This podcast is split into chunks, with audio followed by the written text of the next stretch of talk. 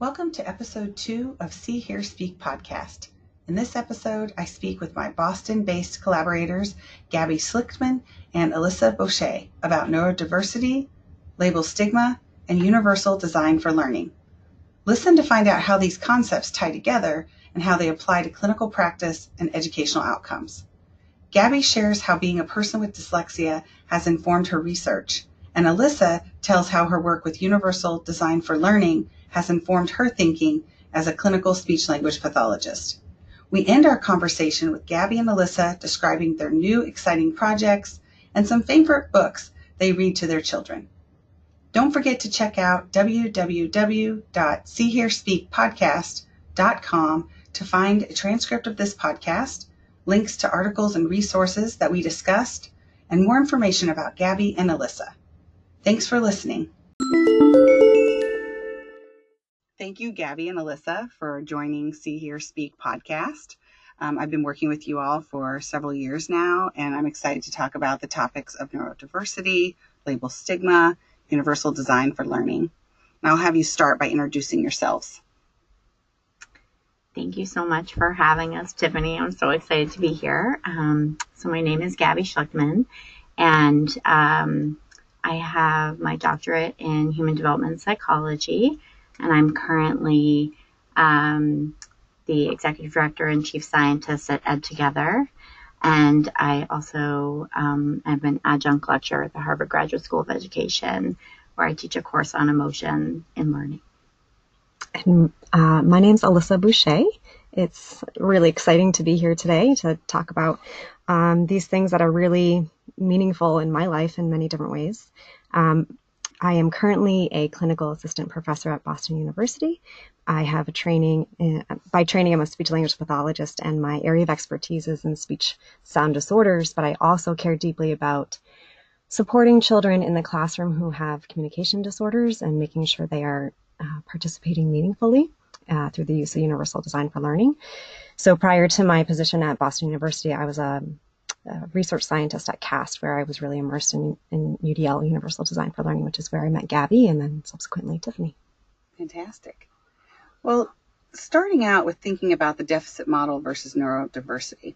So, as a speech language pathologist, I've been trained to think about the child's deficit and how to remediate that deficit. So, we think about the tests that we can give to really uncover what might be going wrong.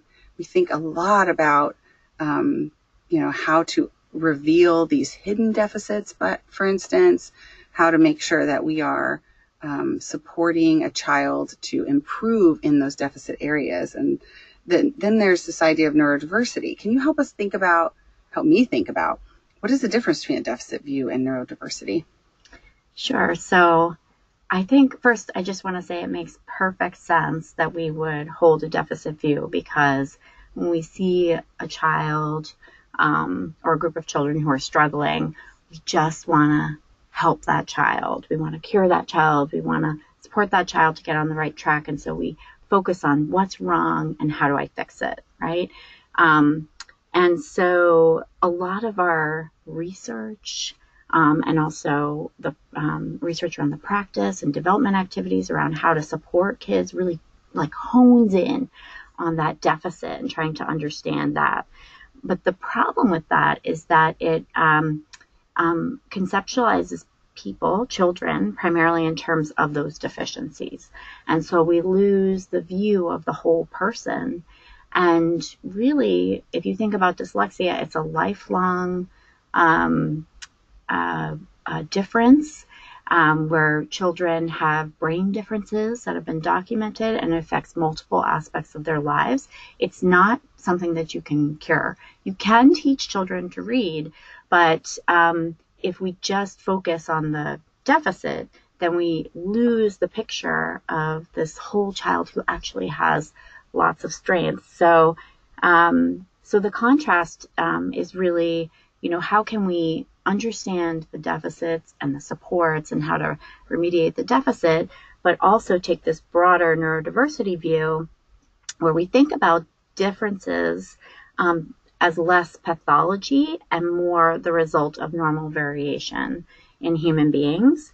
um, and that these differences aren't an all encompassing condition, but rather, you know, a component of one's identity um, where we all have strengths and challenges so that we make sure we're um, um, supporting supporting these kids all kids really to thrive. So it's a shift to focusing on building the capacity of kids to thrive both in learning and their life. And that's about understanding the deficit but also understanding them as a whole person.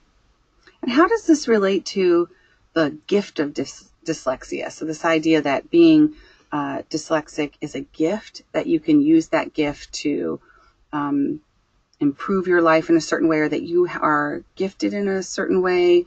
Maybe you're geared to think about the world differently and that this is something that is seen as a strength as opposed to a deficit. Yeah, so I think that um, there's been this push well, first of all, I just want to say dyslexic people are all around us. I'm dyslexic. there are people um, in all swaths of life, in all professions. Um, and as adults, we just don't, they just don't necessarily identify, so we don't see them. So they're everywhere. And I think um, there's been a push by adults with dyslexia who have become advocates um, who feel deeply the impact of the label of dyslexia and that deficit view on their experience of school and how difficult it was to get through school and sort of the, the um, emotional and social development around that, that they wanted to sort of change that point of view to be to have this more bro- this broader neurodiversity point of view, and to say people with dyslexia are successful. They're all around us. So um, a lot of you may have heard, and some of them are very public. So like Richard Branson, for example, um, talks about his dyslexia. He's formed a um, not-for-profit called Made by Dyslexia that talks about this gift of dyslexia. Dean Bragonier, who um, has an organization called Noticeability, same idea, thinking about, you know, okay, there are differences all over the brain. They're not dyslexic people they're not just localized to the reading and language areas. What else is going on um, in the brain? And looking to where are dyslexic people drawn to when they become adults? And in fact, there are some interesting spaces where we find dyslexic people are overrepresented among astrophysicists, for example, um, there's some thought that they may be overrepresented among entrepreneurs, so, uh, social entrepreneurs, and entrepreneurs in general, um, that they might have um, uh, more advanced visuospatial skills. Um, but this is all at this point conjecture. In part, I mean, there's some research findings, but they're very narrow, in part because the deficit view has so severely narrowed our research focus. So if you do um, a literature search, there's like tens of thousands of articles on deficits associated with dyslexia and um, practices associated with those deficits. But if you look to strengths, there's um, maybe you know a few hundred, and of those serious research articles, there's really just two or three.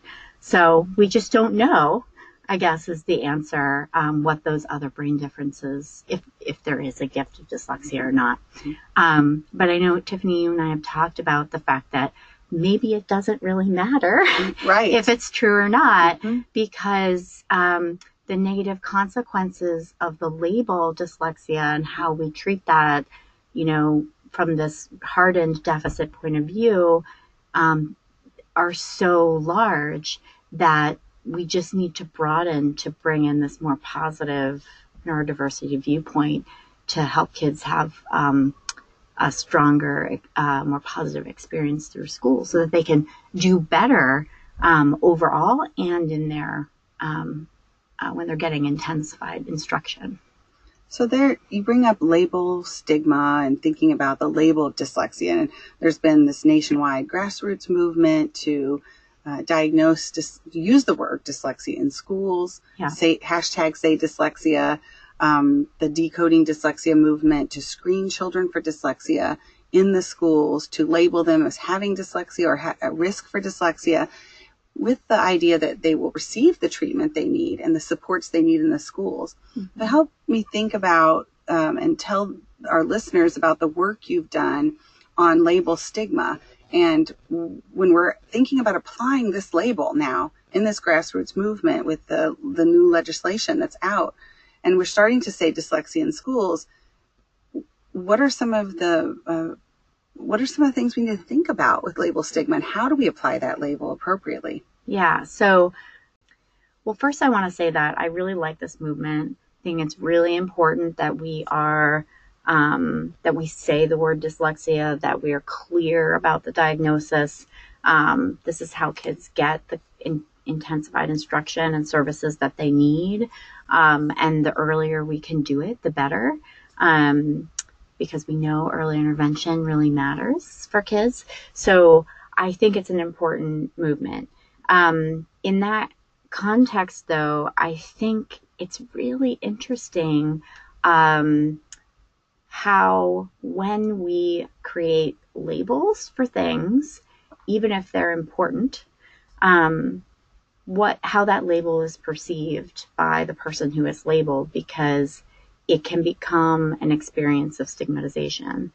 So, um, just to be more detailed about that, um, when you have a label associated with your identity, it doesn't always lead to stigma. Um, there are certain conditions that have to be in place to make that happen. So, um, stereotyping associated with that label, so certain traits that are associated with the, that trait, that label. Um, if they're negatively if those are negatively understood stereotypes, right? So if it's a positive stereotype, it doesn't matter so much. You don't feel stigmatization. But if there are negative stereotypes associated with it, like for example, there's a ton of research literature that shows that um, a, a, lot of people in the general public associate the word LD with um, being stupid or um, have, having lower intellectual ability or sometimes um, not trying hard. Mm. Um, and so those things are negative stereotypes that we associate with the label. Um, loss of status that's associated with those um, things. So, like if you're seen as being, you perceive like that the teacher might see you as a problem in their classroom, and so you're like lower on the totem pole in the classroom. Um, and uh, separation. So if you're like in the case of dyslexia, we see kids pulled out of the classroom mm. to get special instruction. Of course, they need um, intensified instruction, especially around language or reading related um, issues. Um, but those conditions create the experience of stigmatization. So in some ways, um, you know, very unintentionally, we're trying to do our best by kids with dyslexia, but we've basically, in the context of specialization, um, special education, created the circumstances that create stigmatization. Um, and so my colleague um, Samantha Daley and I, out of the University of Rochester, um, wanted to explore, you know, what do kids with learning disabilities and kids with dyslexia think about the labels that they have? How do they understand? What society, what do they think society thinks about those labels, and how does it affect them directly? So we explored that through a National Science Foundation project that we had funded when um, we were both working at CAST. And um, we developed a measure that um, allows schools um, and researchers to assess how kids um, think about those two things. So, how the stigma label, how I understand it for myself, how it affects me, and then how I think society thinks about it. So, um, so yes, we have to be really careful about the labels we use and be probing and try to understand how kids are internalizing those labels because those emotional consequences can be have serious impacts on kids' participation, engagement in school, um, and their performance in the context of uh, their tier one education, but also their intensified instruction, above and beyond any challenges they might have related to their disability. Can you tell me more about that? So, how does the appropriate application of a label impact the child's performance, or how does the perception of that label and the environment in which it's perceived, how does that impact performance? Can you tell us about some of the studies you've done or have that you sure. know about? Sure. So, um, first of all, emotion cognition are immeasurably linked to each other. You can't really separate them. We think about them as being separate things, but really they're sort of more like two sides of the same coin. Um, and we know that when a person, so you're constantly appraising the environment um, for, uh, you know, is it novel? Is this good for me? Is it bad for me? Is a social norm being broken? Am I in control of this situation? And when you appraise the environment as negative, like in the context of, ooh, maybe this teacher thinks that I'm stupid or I'm getting pulled out of my class and my peers think there's something wrong with me, then you're going to have, start to have negative feelings, right, about that. And that's adaptive, right? Because it, it, prepares your body to deal with the social situation um, and can cause things like your cortisol levels to rise, which is a stress hormone, to help you get in that fight or flight mode or tend and befriend mode so that you can self protect. Um, but the problem with that from a school perspective is that some stress can be good, right, in terms of helping you get amped up for a, um, a test or something like that. But at some level, that te- that uh, stress and that cortisol becomes toxic um, and can actually negatively constrain your performance, your ability to focus, your attention. Um, and in fact, my colleague Samantha Daley, for her dissertation work, looked at um, kids with reading related learning disabilities and not, and tried to look at their psychophysiologic stress system. And what she found was that just being in the context of school rose their stress system so much that they were just basically like walking around as if they're, they had this sense of impending doom, like something bad was going to happen all the time. Um, and you can imagine how that feels. Like, would you be able to sit and uh, learn phonics if you were feeling that way about school? Yeah, that would be very hard. And yeah. how does it affect performance then? Yeah, so um, there's been some like really interesting studies done that look direct, like try to quantify yeah. um, as stress levels go up, and specifically these hormone levels and um, cortisol levels. Um, you know exactly how that affects certain cognitive outcomes like working memory, um, cognitive flexibility, inhibition. Um, and some of the most interesting ones um, look at how you negate those impacts. So I'm thinking about um, a recent study that came out in Science where this isn't about kids with LD, but it was looking at the achievement gap. So kids who um, are um, minorities and of lower socioeconomic status. Um, what they did was they looked at can we um, reframe this and um, have kids do a sort of self affirmation task ahead of taking a standardized test to try and mitigate um, or or change that stress experience that they might feel, sort of going into that standardized test where they might feel like, I know I'm going to do bad on this test, right? Because everything around them tells them that they're going to do bad. So in this study, they um, had them do a self affirmation ahead of this ling- English language arts um, writing assessment, standardized assessment. And what they found was a 40% swing in performance. So you're talking about 40% of the kids' performance associated with their emotion state and not necessarily their competence to perform on the test from a cognitive perspective. So if we're not attending to emotion, then we're not even seeing what the kids know or can do. So it's like a hidden factor there because it's something like an internal voice that's going on, a, a bit of a self fulfilling prophecy that's right. that might be going on, and as opposed to maybe doing like a self affirmation, like I can do this, right? I've got this, that kind of um, mm-hmm. approach, versus the negative chatter that's often going on of I, this is going to be hard. I don't want to do this. I'm bad at this. I did bad on it before. Right. So those that that internal uh, voice can make a difference. It sounds like from this research. And mm-hmm. so then how, or even reframing it, like yeah. you can reframe it. So there's research, and this is with you know high performing mm-hmm. kids in college who were going to go on to take the GRE. Um, and um, really interesting research that had them take the GRE, a practice test. Mm-hmm. And before the GRE, they were randomized to either get training about like when you feel anxious, what like your body, when your body feels that way, feels stress, like my heart is racing, my breathing is short, I'm feeling like tight in my seat, you know. Um, when your body feels that way, what does that mean? And you can either interpret it negatively um, and sort of apply this conscious label of like, ooh, I must, I, I feel bad about this. Like, I'm nervous about this test. Or what they did was they trained the kids to think, that's just your body getting ready to take this test to help you perform better. And so when they, it's called attribution training. So they reframed um, how they made sense of how their body felt. They did better on the GRE.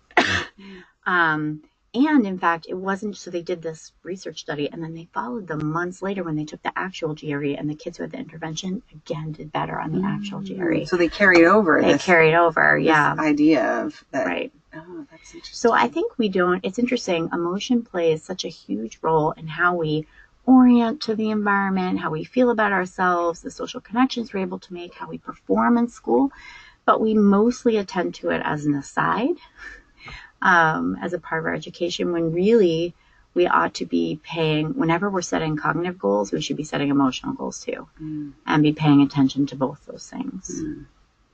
And that would be a powerful approach because you're looking at how to improve the environment, but also the social emotional development to take advantage of the environment. That perspective right. changes. Exactly. That makes yeah. sense. That reminds me of a book I read, The Upside of Stress.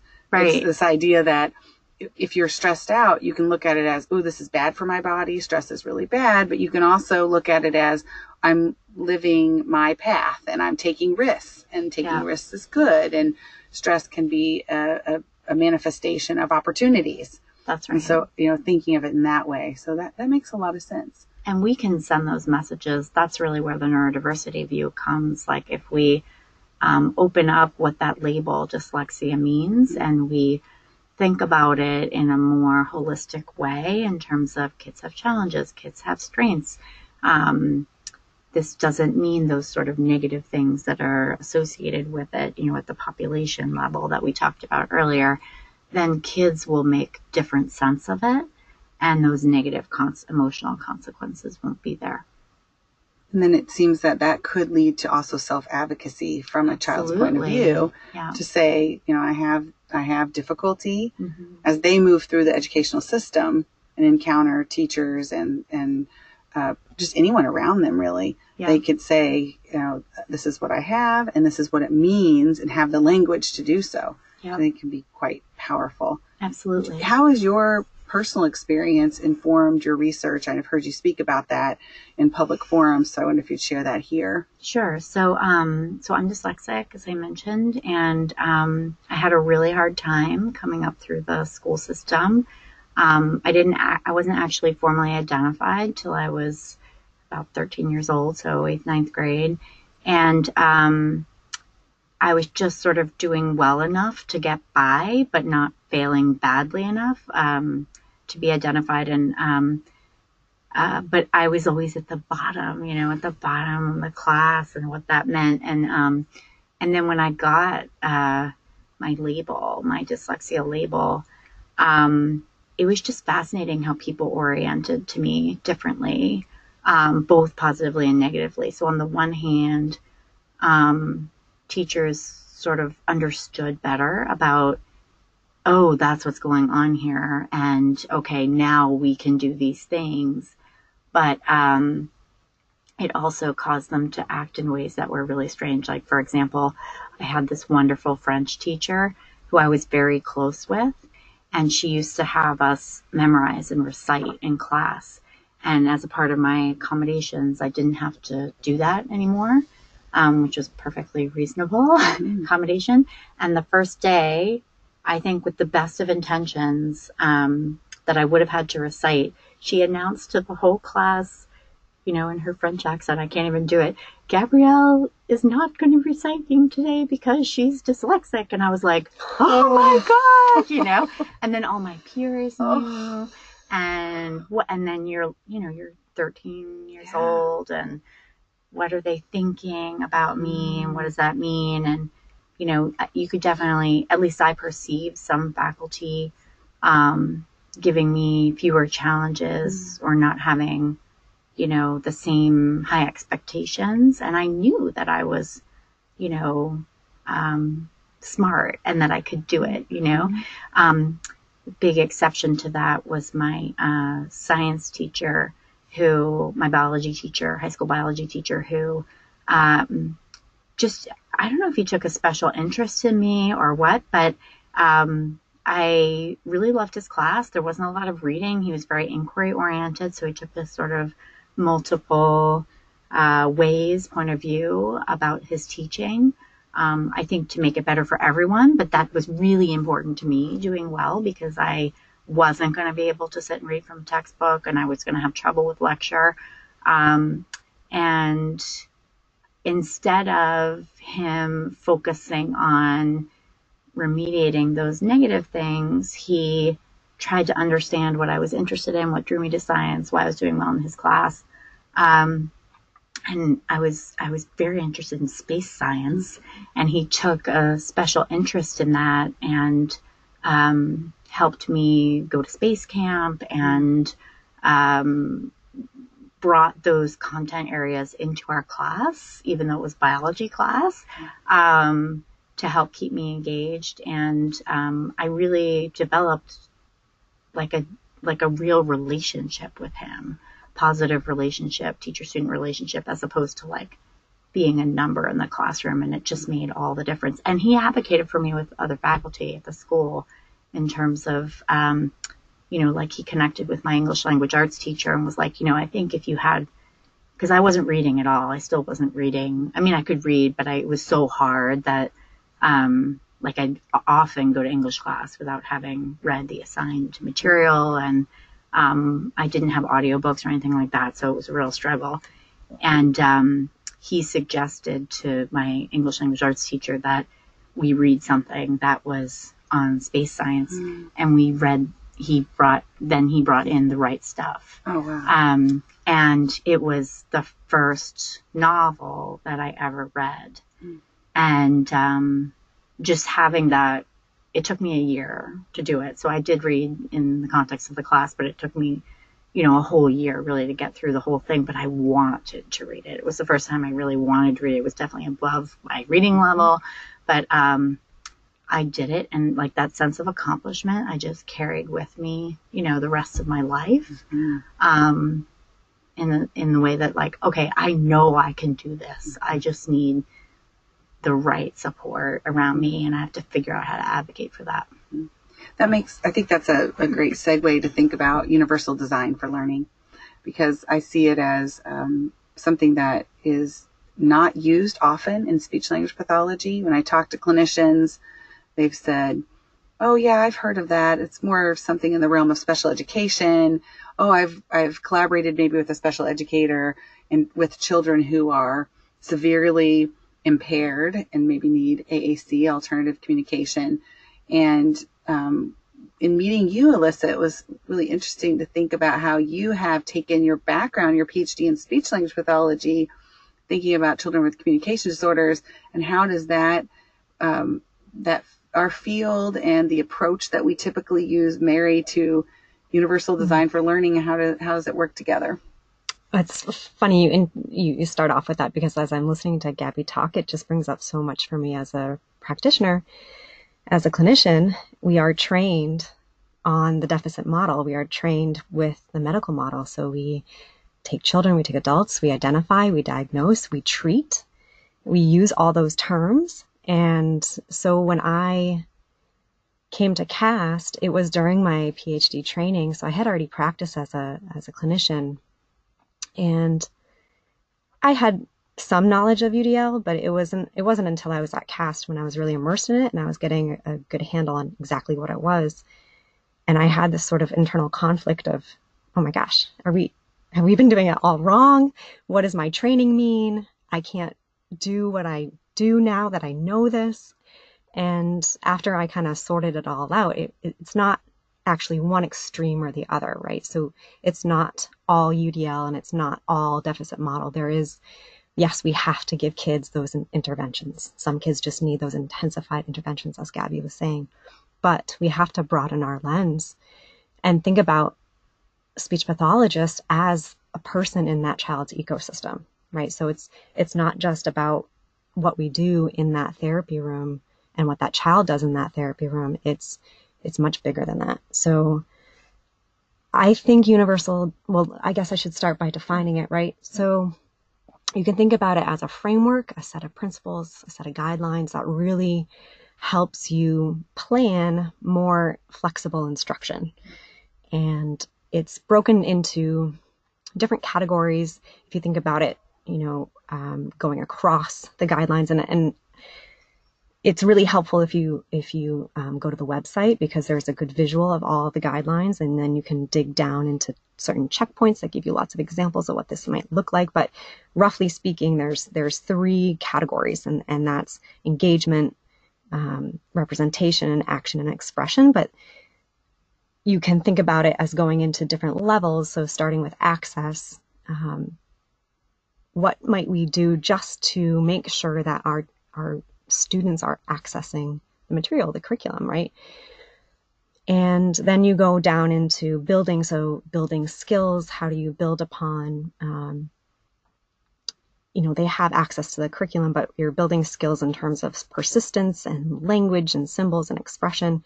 And then the last level is in internalizing, and that's really getting to the point where you're taking a student and your your your ultimate goal is to um, help facilitate higher levels of self regulation and comprehension and executive functioning. And I should say that we do this. We do a lot of UDL as us in our work as speech pathologists. We do this. So I don't want listeners to think like, well, well, this isn't new and interesting. I already do this, but I challenge listeners if you are a practitioner, if you're a clinician, to think about using UDL in a more purposeful way, to think about how you select your materials, your intervention strategies, your techniques, um, because oftentimes we we choose things that we think are good for the student because they've worked before, or they might be really interesting, or they're flashy, um, or they're quick and easy. But we should really be thinking in a more um, systematic way about how we select our material so that we're not inadvertently creating barriers for our students um, in our therapy room.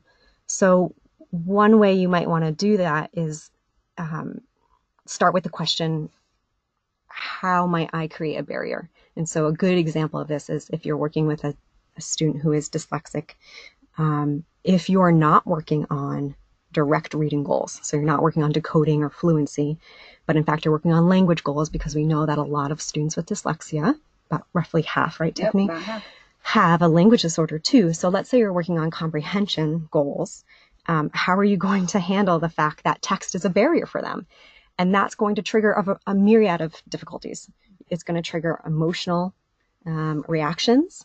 It's going to possibly cause them to shut down, and then you, you can't actually work on those language goals, right? And and being that person in that child's ecosystem, you want to be you you want to provide the best possible experience with text right? You don't want to add to that anxiety that stress with text right? You're helping them around that barrier. So if you're thinking about um, working on something like comprehension if you're not again if you're not working on actually decoding text then could you use something other than text? Could you read the text out loud for them? Could you use a tool um, to play the audio of a, a text, a text to speech kind of tool. Um, if you are, you know, using something like a graphic organizer, the term graphic organizer is somewhat misleading because it's actually full of text, right? And so yes. um, we might be writing with text on the graphic organizer. There might be words on it that they, they, you know, that are a barrier for them.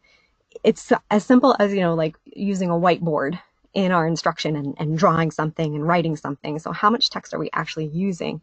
And so, if you think about the term access, so I should say that UDL has been it's a concept from the early 80s, but before that, it was a concept in architecture. So we borrowed from that to apply it to education. But in architecture, the concept was okay. For a long time, we we've built um, buildings with stairs, and you know, along came the laws that said we, you know, everybody has to be able to access these buildings, and so we retrofit them to put ramps on them. And it turns out that well, a lot of people need ramps actually. So if you design from the beginning so that more people can access the building, it's not only one, a lot more appealing in terms of attractiveness for a building, but people like people in wheelchairs. That's, you know, obviously the, the, the population that they're thinking about. But then what if you have a stroller? What if you're temporarily unable to walk if you're using crutches or something? Um, it actually widens the, the, um, options for accessibility. So that's the kind of level you want to think about at the baseline for your students. Can my students enter the building? The, so to speak, building, meaning your curriculum, whatever you're teaching them. Can they access it? Can they get to what I'm teaching them? And then from there, um, you can use the UDL guidelines to start building more systematically about the different approaches you take with that student. So um, let's say we're doing some goals around comprehension. So prior to my reading, I'm going to verbalize vocabulary. I'm going to have them put it in their own words. I might do a sketchbook where they're writing the vocabulary words. I'm not even going to put lines. You know, sometimes we give them lined paper and ask them to write the definitions. That might be a barrier. So just have them draw pictures of that vocabulary. Have them verbalize it and record it. Make a, um, uh, you can use Google Docs to do a speech to text kind of input. And so they could do some uh, verbalizing of the definitions and it appears in text for them, or you can just do a voice recording and they listen to it, take the text out completely. Um, teach them how to annotate with symbols, teach them um, how to um, think about what they're about to read um, visually. So set the scene for them. So so get them prepared emotionally so that it's not um, something that is so foreign to them. So that's one way we can think about, you know, approaching barriers. However, we, if we're still working with students with dyslexia in this case, we don't want to completely remove text because we don't want to avoid it. We shouldn't do that. Um, but if you think about how we can use text as a facilitator, you can be that one person that that person that they spend even 30 minutes a week, let's say, or twice a week, they're coming to see you. you can create a very scaffolded, supported environment in which they can feel comfortable taking risks with the text. So that might mean that um, you are giving them highly engaging text that you can ignite that spark. So oftentimes, if we're working with students who have dyslexia or reading difficulties, we tend to dumb down the content so that it's a reading level that is well below their their age or grade level, right? But that's so obvious to students and usually it's it's not of interest to them and they know that it's selected from a younger grade and it's not appropriate. You are not igniting that spark.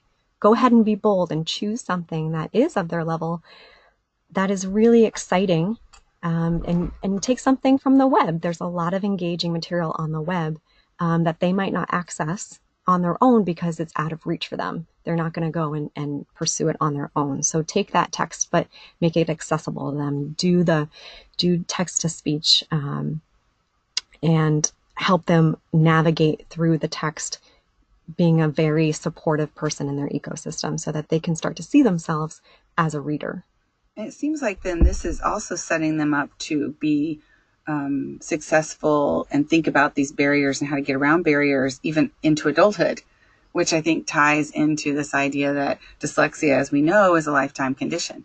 So you have you're you know you're you're their ally, you're helping them work around these barriers at the same time facilitating improvement in the area of deficit. Mm-hmm. But then that that helps them maybe to also see themselves holistically. Right. Like this is, I'm a person who can um, learn information in a different way. I can access information. So with that in mind, you know, what do you tell, te- I often encounter um, educators who will say, I don't want my students to use audiobooks, for mm-hmm. instance, because then they're not practicing reading. Mm-hmm. So how do you, what do you say to that?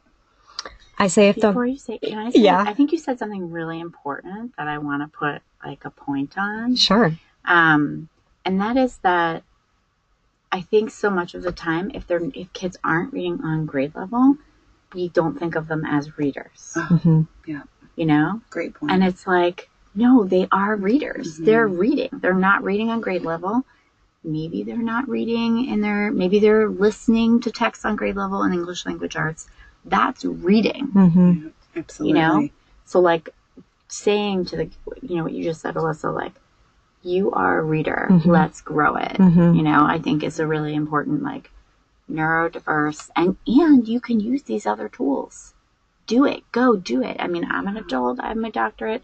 Yeah. I still use text to speech. hmm That's how I read sometimes, and that's okay. You know. Absolutely. Um, Or so- learning I'm sorry, I information. interrupted. You were going to do. No, I think that works well. Learning into- through a podcast yeah, that's right. That's right. Exactly. can be a good thing too. I am all about the audiobooks. I'm all about using the tools, as Gabby said. If your goal is not, if you're not actually teaching word decoding, then go for it. I think, you know, if you were to sample adults, myself included, I prefer audiobooks. I'm not a fast reader, but I really want to dig into the material.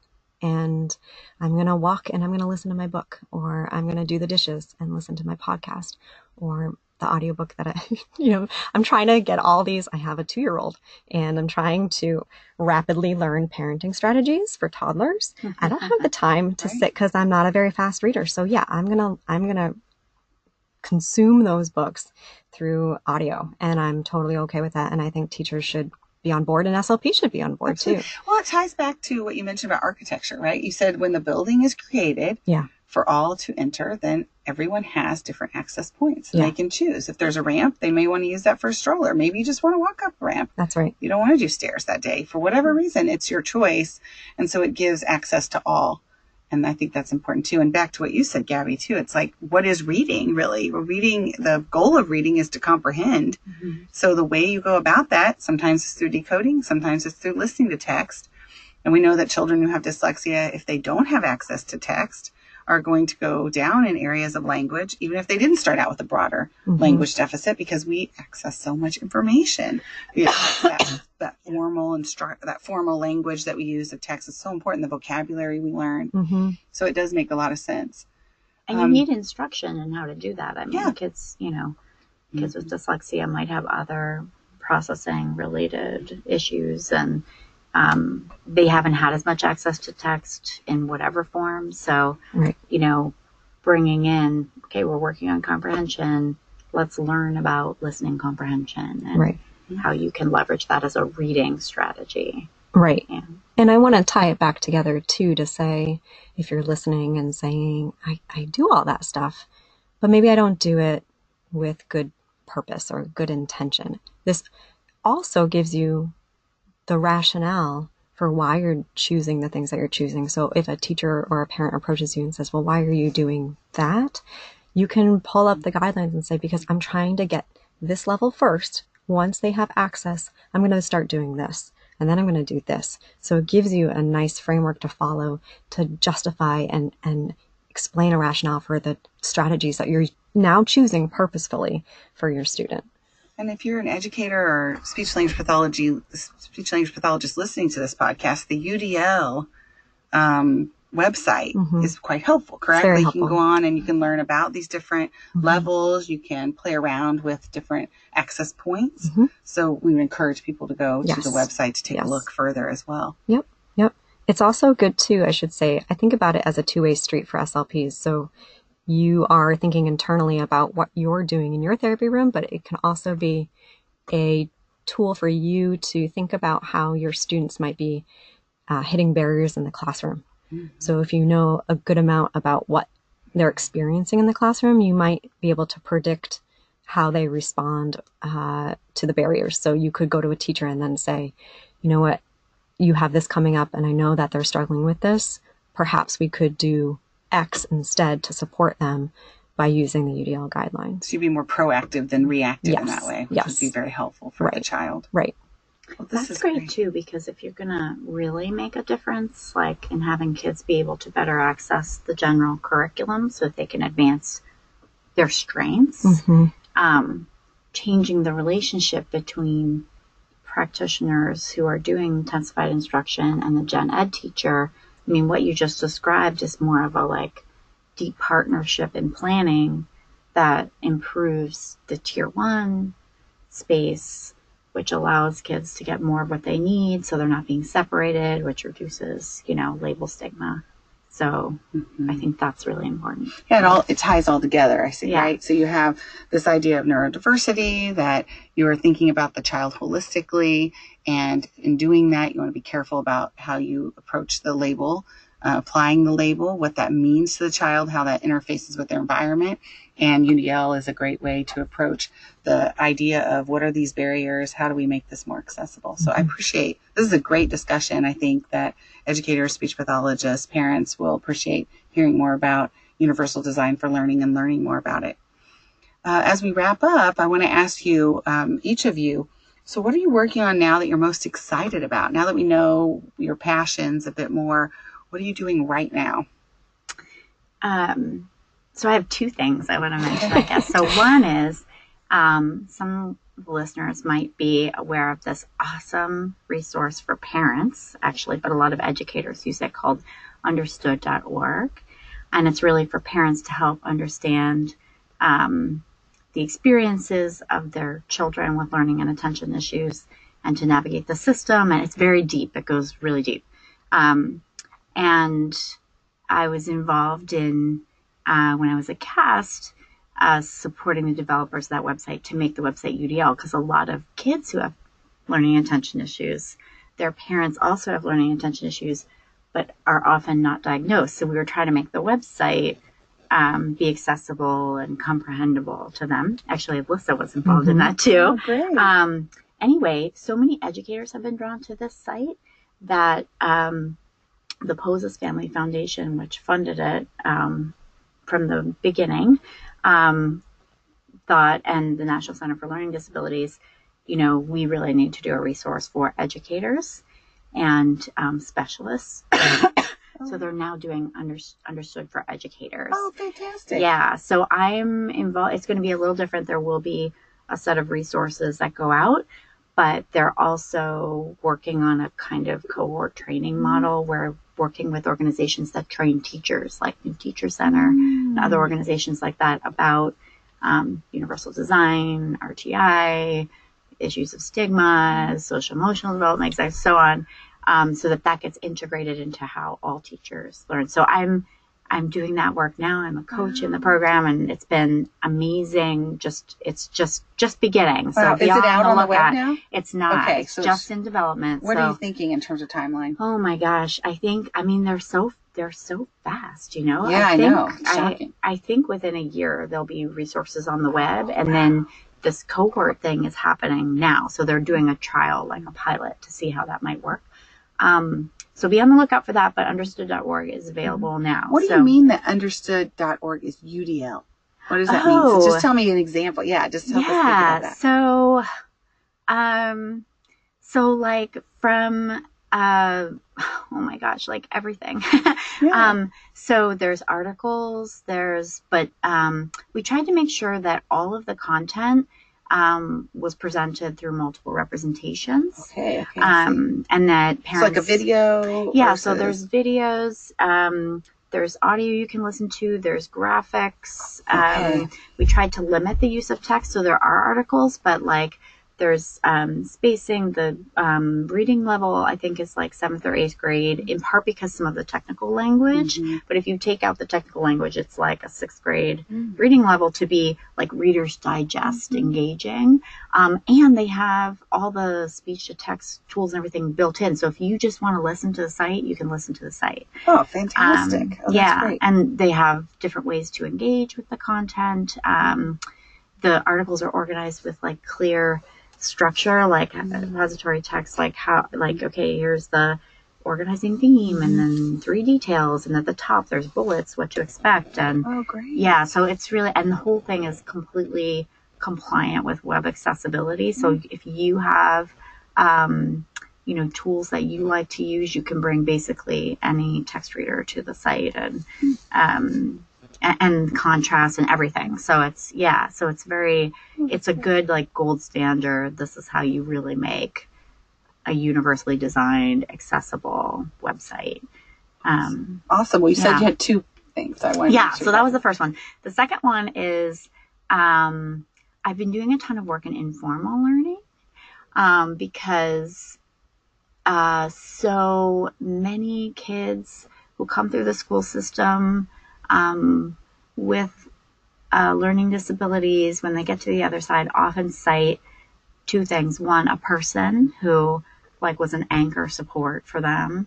Um, and oftentimes they have a learning experience outside school that propelled them um, forward, like either through an interest or um, some connection with an organization that that wasn't like so traditional that helped them like choose to have higher education or choose to um, go through the like I don't mean to frame it this way, but torture of the way that a lot of gen ed school is set up.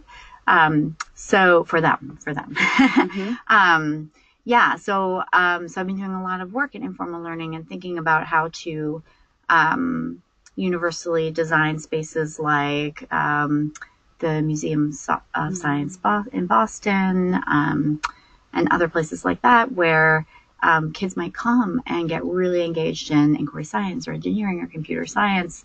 Um, you know, how do we sort of invite them into this space and then support the hard emotional experiences of like productive struggle, for mm-hmm. example? Like, how do I, how do I support someone when they're struggling to feel, really feel deeply that they're being smart yeah. and that that is a worthwhile thing to do. Mm-hmm. So we have a big um, NSF project, again, National Science Foundation project that's focused on building out exhibits that explicitly support kids to have productive struggles mm-hmm. around big science ideas.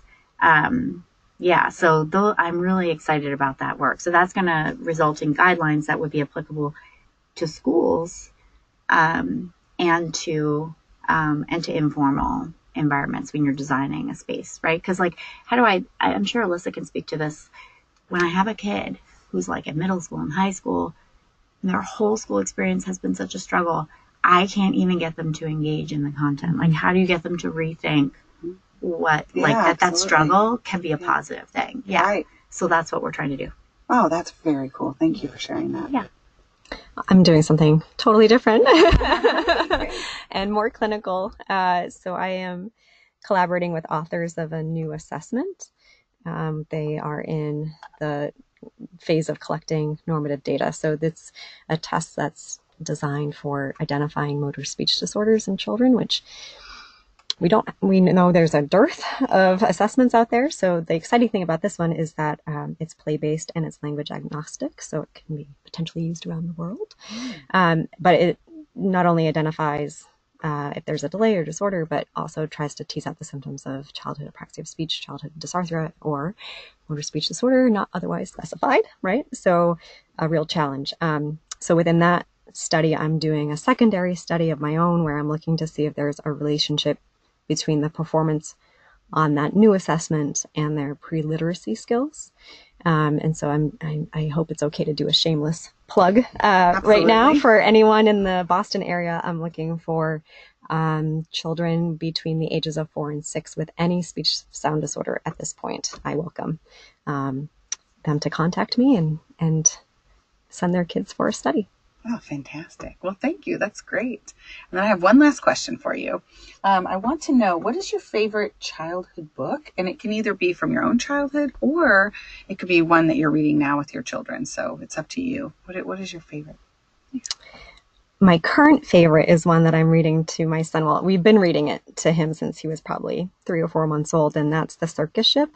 That's by Chris Van Dusen, and it is just delightful. It's it's uh, the prose is fantastic. It's rhyming. it's really fun to to read it out loud, and it's um, about these this, circus ship with animals that are going to the circus, and they get into this shipwreck, and they end up on an island and it's all in Maine, the coast of Maine, which is a near and dear place to my heart. So I love that factor too. Um, but it was also given to me by a colleague of ours, which is also mm-hmm. extra special. But what's really neat is that we've been reading it to him since he was an infant, but now he, you know, finishes the sentences and he says it with gusto and he joins in. And so it's been really fun to be on that journey with him. Oh, it's fantastic. I have to get that for my children. Oh, it's great. because I don't have that one. So that sounds great. It's really fun. Thank you. Um, I think the one right now, so I have a 12 year old and a four year old. So they're like on different planets, like in terms of what they're reading. But I think, like, in terms of children's books, um, both of them have loved um, King Hugo's Huge Ego. Do you know this one? No, I don't. It's awesome. Again, like it has the rhyming and like it's a good fun read. Like the cadence of it is like really fun. Um, and the pictures are like outrageous. Oh. So it's this king who's like very self involved. You know, like he just thinks he's the greatest and he gives the speech of adoration to his people and he like wants everyone to bow down to him, you know, which I think like as a toddler. yeah, yeah, like so he he meets the one of his uh, subjects. Um, it turns out she has magical powers and she causes him whenever he says something like about himself that he's so cool or whatever, it causes his head to balloon. Oh. And so in the book, like his every time he says his head keeps ballooning and he can't fit through a door, and and he thinks it's so great because he's like, there's just more of me to, for you to adore. And then eventually he ends up getting like blown off a wall and bouncing, and he ends up with this this his woman who did this spell on him, and then she tweaks his ears and he gets to hear it back everything that he said and then he like has this moment of like self-reflection wow. and then like decides to be like care about other people and be yeah so it's like a nice social emotional story i think awesome. for toddlers yeah, especially and older like, and older yeah. kids yeah for all of us really yeah yeah but it's fun like the oh. pictures are really fun oh, yeah. Yeah. oh that's really great i'll have to get that one too we shared this in the sense of our age gap having myself having almost yeah. 13 year old, almost four year old, and a two year old that it, it gets tricky. So those books are especially cool to have. Yeah. That hit both ranges. Yeah. Well, thank you again. This has been fantastic. I really appreciate it. And all the references and ref- resources you mentioned will be on the See Hear Speak website so the listeners can can take a further look. So thank you for your time. Thank, thank you. you, Tiffany. Check out www.seehearspeakpodcast.com for helpful resources associated with this podcast, including, for example, the podcast transcript, open access articles, and speaker bios. Thank you for listening and good luck to you, making the world a better place by helping one child at a time.